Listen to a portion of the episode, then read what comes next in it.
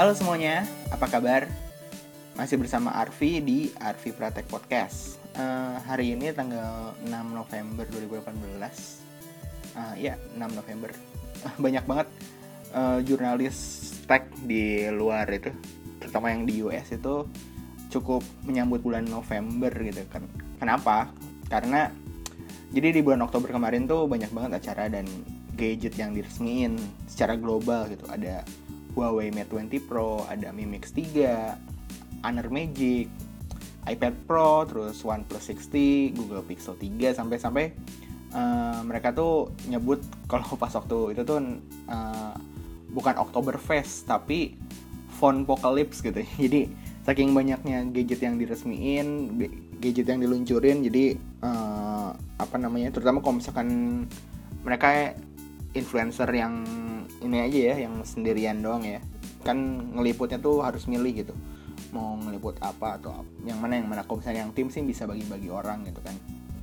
Nah tapi menurut gue tuh kayak kalau misalnya mereka tinggal di Indonesia bisa lebih parah lagi karena di sini setiap minggu tuh ada aja HP baru rilis itu ada aja launching ini launching itu gitu kan. Jadi phone apocalypse di Indonesia tuh tiap bulan gitu kalau misalkan di Indonesia gitu apalagi hari ini juga ada dua brand yang bikin launching event gitu kan selengkapnya akan masuk di segmen berita yang satu ini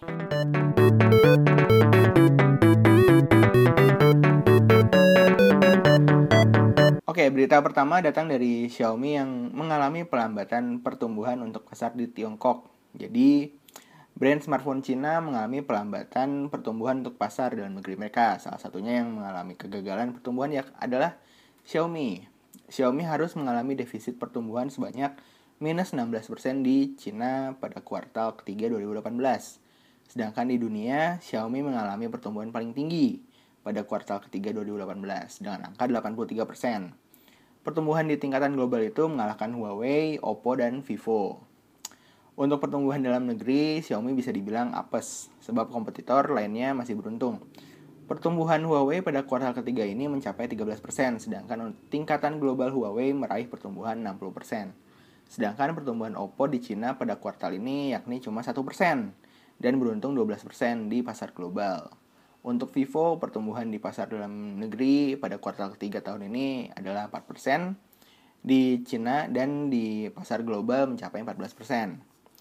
Meskipun penurunan pasar di dalam negeri, brand Cina seperti Oppo, Vivo, dan Xiaomi mengalami eh mencapai pengapalan smartphone tertinggi dalam satu kuartal, kata Associate Director Counterpoint Research Tarun Patak dilansir laman Counterpoint Research Senin 5 November 2018. Nah ini artikelnya dari viva.co.id.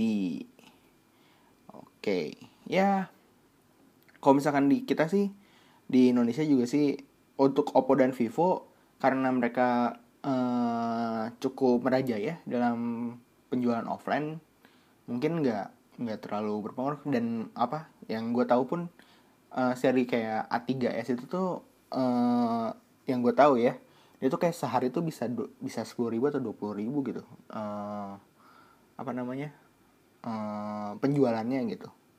Ya pokoknya Oppo Vivo secara offline laku banget. Apalagi baru masuk Realme kan yang apa namanya versi budgetnya gitu versi versi Xiaomi-nya gitu. Dan untuk Xiaomi sendiri uh, di beberapa ini sih di beberapa merek ya di beberapa, eh, beberapa tipe kayak Redmi 6A sih uh, banyak-banyak aja yang beli gitu kan. M mungkin yang terakhir tuh yang Mi A2 sama Mi A2 Lite uh, kurang greget, greget harganya dan segala macam gitu gitu. Oke, selanjutnya untuk berita kedua dari Apple. Jadi Apple ini mulai menjual iPhone 8 refurbished. Dikutip dari hightechno.com, uh, ingin beli Apple iPhone 8 atau iPhone 8 Plus tapi harga masih terlalu mahal? Tenang, Apple mulai jual iPhone 8 refurbished alias kondisi. Jadi udah uh, karena biasanya emang kayak gini sih, uh, kalau misalkan udah ada smartphone baru biasanya dua generasi sebelumnya eh enggak satu generasi sebelumnya itu uh, dijual yang rekondisinya gitu kan yang kayak uh, apa namanya mungkin yang barang yang hasil ganti unit dan segala macam gitu kan. Apple sendiri menjamin produk yang mereka keluarkan termasuk yang barang refurbished secara resmi uh, Apple memberikan garansi satu tahun pada iPhone 8 refurbished ini. Terus sebelum memasarkan Apple juga sudah mengklaim kalau telah menyeleksinya terlebih dahulu. Hal ini demi menjaga kualitas dari produknya walaupun itu refurbished. Harganya iPhone 8 refurbished memori internal 64 GB dihargai 499 dolar Amerika Serikat atau sekitar 7,5 jutaan. Sedangkan iPhone 8 Plus refurbished dihargai 599 dolar Amerika Serikat atau sebesar 9 jutaan. Ini harga ini 100 dolar lebih murah dibandingkan versi yang benar-benar baru bukan yang refurbished gitu kan. Isinya pun lengkap seperti selayaknya iPhone baru. Um, bedain refurbished resmi dan yang baru tuh gampangnya dari dusnya kayak dusnya biasanya beda. Dibedain biasanya nggak ada nggak ada gambar iPhone yang biasanya cuma tulisan aja. Biasanya ya yang gue tahu. Cuman gue juga belum lihat si iPhone 8 refurbished ini.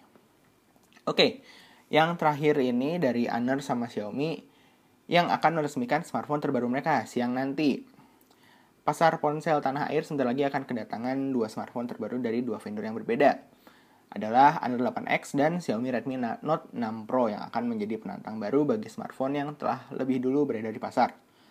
Membawa spesifikasi setelah fitur yang menarik, kedua smartphone ini akan diluncurkan pada hari dan tanggal yang sama yakni 6 November 2018. Nah, untuk Honor 8X ini harganya masih belum ada yang fix ya. Uh, cuman rata-rata rumornya itu sekitar 3.999 rupiah. Yang menarik adalah uh, di Indocomtek kemarin tuh udah ada pre-ordernya tapi harga fixnya belum tahu. Jadi gue kayak lu berani amat sih beli barang yang harganya lu nggak tahu berapa gitu. Kalau misalkan Redmi Note 6 Pro itu uh, bisa dipastikan katanya di bawah 4 juta rupiah. Jadi uh, ya ntar harganya pasti pas waktu launching sih lagi cuman ada yang bilang katanya Redmi Note 6 Pro ini emang untuk menggantikan Redmi Note 5 yang sudah ada berada, di pasaran. Jadi harganya mungkin beda-beda tipis sama itu tuh. Untuk spesifikasinya kalau Honor 8X itu uh, menggunakan chipset Kirin 710 yang sebelumnya udah dipakai di Huawei Nova 3i, RAM 4 GB dan memori internal 128 GB.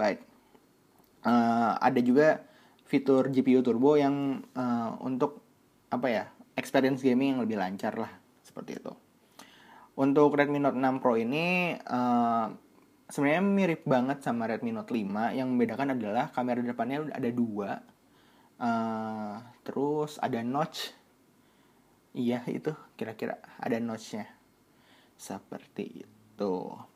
Berita tadi dibaca melalui aplikasi Kurio. Selain berita ada juga podcast dengan beragam konten dari uh, seperti agama, keluarga, olahraga sampai keuangan. Aplikasinya tersedia di Google Play Store dan App Store untuk iOS dengan nama Kurio, K-U-R-I-O.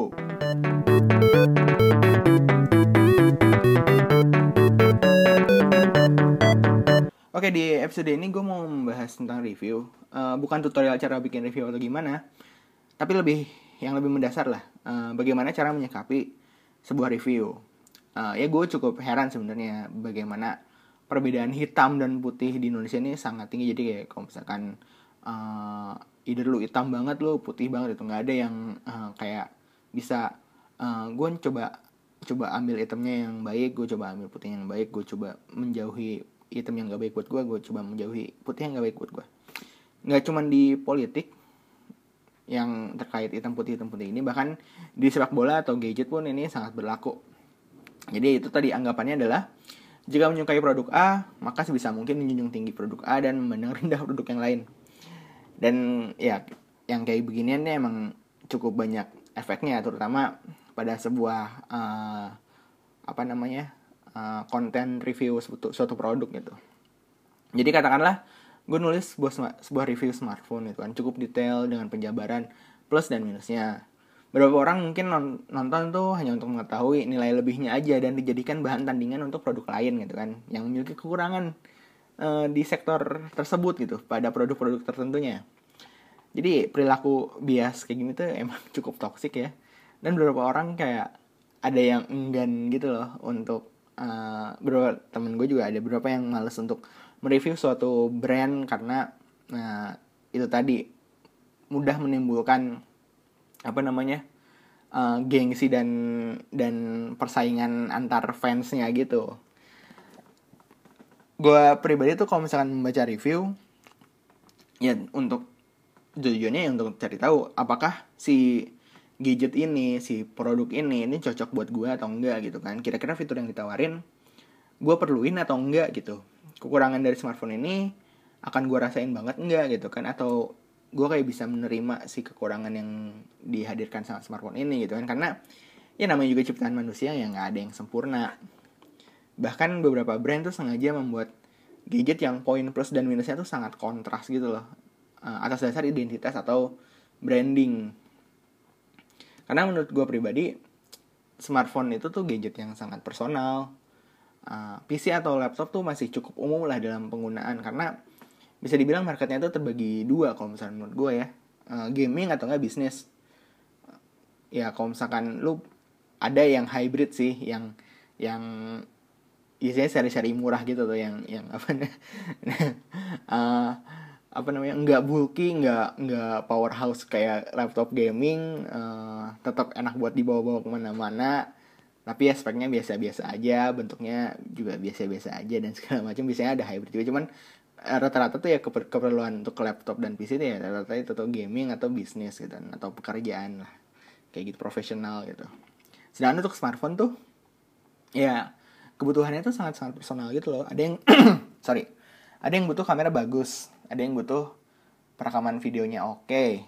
ada yang cuma untuk selfie ada yang hobi main game ada yang memerlukan smartphone dengan daya baterai yang tinggi ada yang cari uh, apa namanya uh, durability yang tinggi gitu kalau karena dia kerja di di remote area gitu kan banyak uh, apa namanya um, atau di pedalaman hutan gitu kan yang kalau misalkan HP yang zaman sekarang itu yang berbalut kaca gitu sekali jatuh rusak semua gitu kan. Ya jadi ya setiap orang tuh punya preferensi yang berbeda-beda gitu kan. Untuk gue sendiri ya pemakaiannya cukup casual ya paling seringnya buka medsos YouTube Netflix. Ya main game jarang banget. Dan lebih sering foto menggunakan kamera utama dibandingkan selfie. Jadi ya kira-kira yang uh, eh, gue butuh yang smartphone yang gue butuhin tuh ya kayak gitu tuh yang apa namanya bisa diandalkan untuk multitasking uh, terus si kamera utamanya oke okay. kamera selfie jelek gue nggak nggak apa-apa nggak masalah gitu. Terus beberapa nilai plus tambahan yang mungkin audio dan layar yang oke okay, gitu kan. Uh, untuk menikmati konten-konten tadi. Sedangkan tetangga gue misal seneng banget main PUBG mobile AOV gitu kan dan game yang lain-lainnya lah. Uh, cita-citanya jadi gamer profesional lah. Gitu.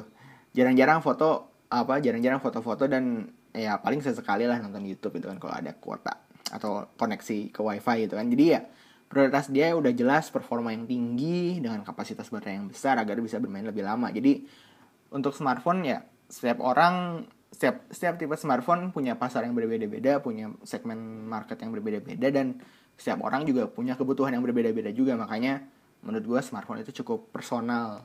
Uh, dan ya lu pakai tiap hari gitu nggak kayak laptop yang yang mungkin lu pakai kalau misalnya lagi perlu aja gitu kan. Sedangkan kalau misalkan smartphone nggak hanya lagi perlu pada saat lu lagi bingung pun smartphone bisa ada untuk menghibur kalian gitu. Mungkin ya cari jodoh.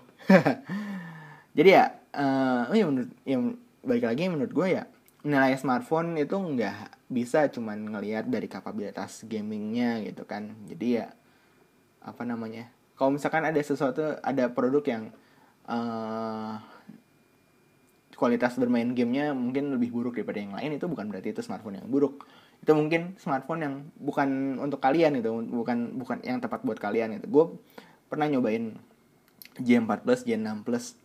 Di harganya emang itu secara performa nggak nggak nggak bisa dibilang bagus itu jelek banget. Jelek banget nggak bisa dibilang bagus gitu kan. Cuman um, untuk beberapa orang kebutuhan itu tuh udah cukup terpenuhi gitu. Dan kameranya terutama pada saat um, foto di malam hari kamera utamanya udah cukup bisa diandalkan itu dibandingkan uh, yang lain yang bukaannya mungkin lebih kecil gitu kan 2,2 2,4 ini yang J6 Plus J4 Plus itu kamera utamanya tuh bukannya tuh 1,9 jadi uh, bisa ngambil cah bisa nangkep cahaya lebih banyak.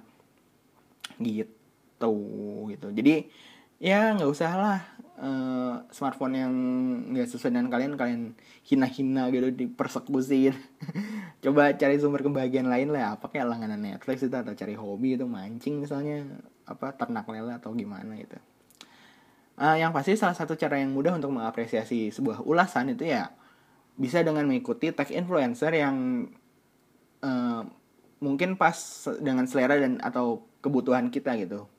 Misalnya contoh gue senengnya nonton videonya Mr. Mobile, Michael Fisher karena merasa selera dan kebutuhannya sama dan uh, juga sebenarnya senang juga sih bagaimana cara dia ngedeliver suatu suatu ulasan suatu review gitu. Jadi ya nggak usah terlalu militan lah apa namanya tetap uh, apa namanya cek uh, review lain untuk nambah perspektif aja cuman kadang-kadang uh, kalau ada yang klop sama selera kita biasanya tuh itu udah cukup membantu gitu kalian sendiri kalau misalnya nonton review gitu apakah memang mengincar smartphone-nya cuma ingin tahu aja atau beneran untuk menjunjung tinggi produk tersebut Langsung bahas thread ini jika kalian dengerin di Kaskus atau via medsos di Twitter at arvipra, a r v i p r a dan Instagram at.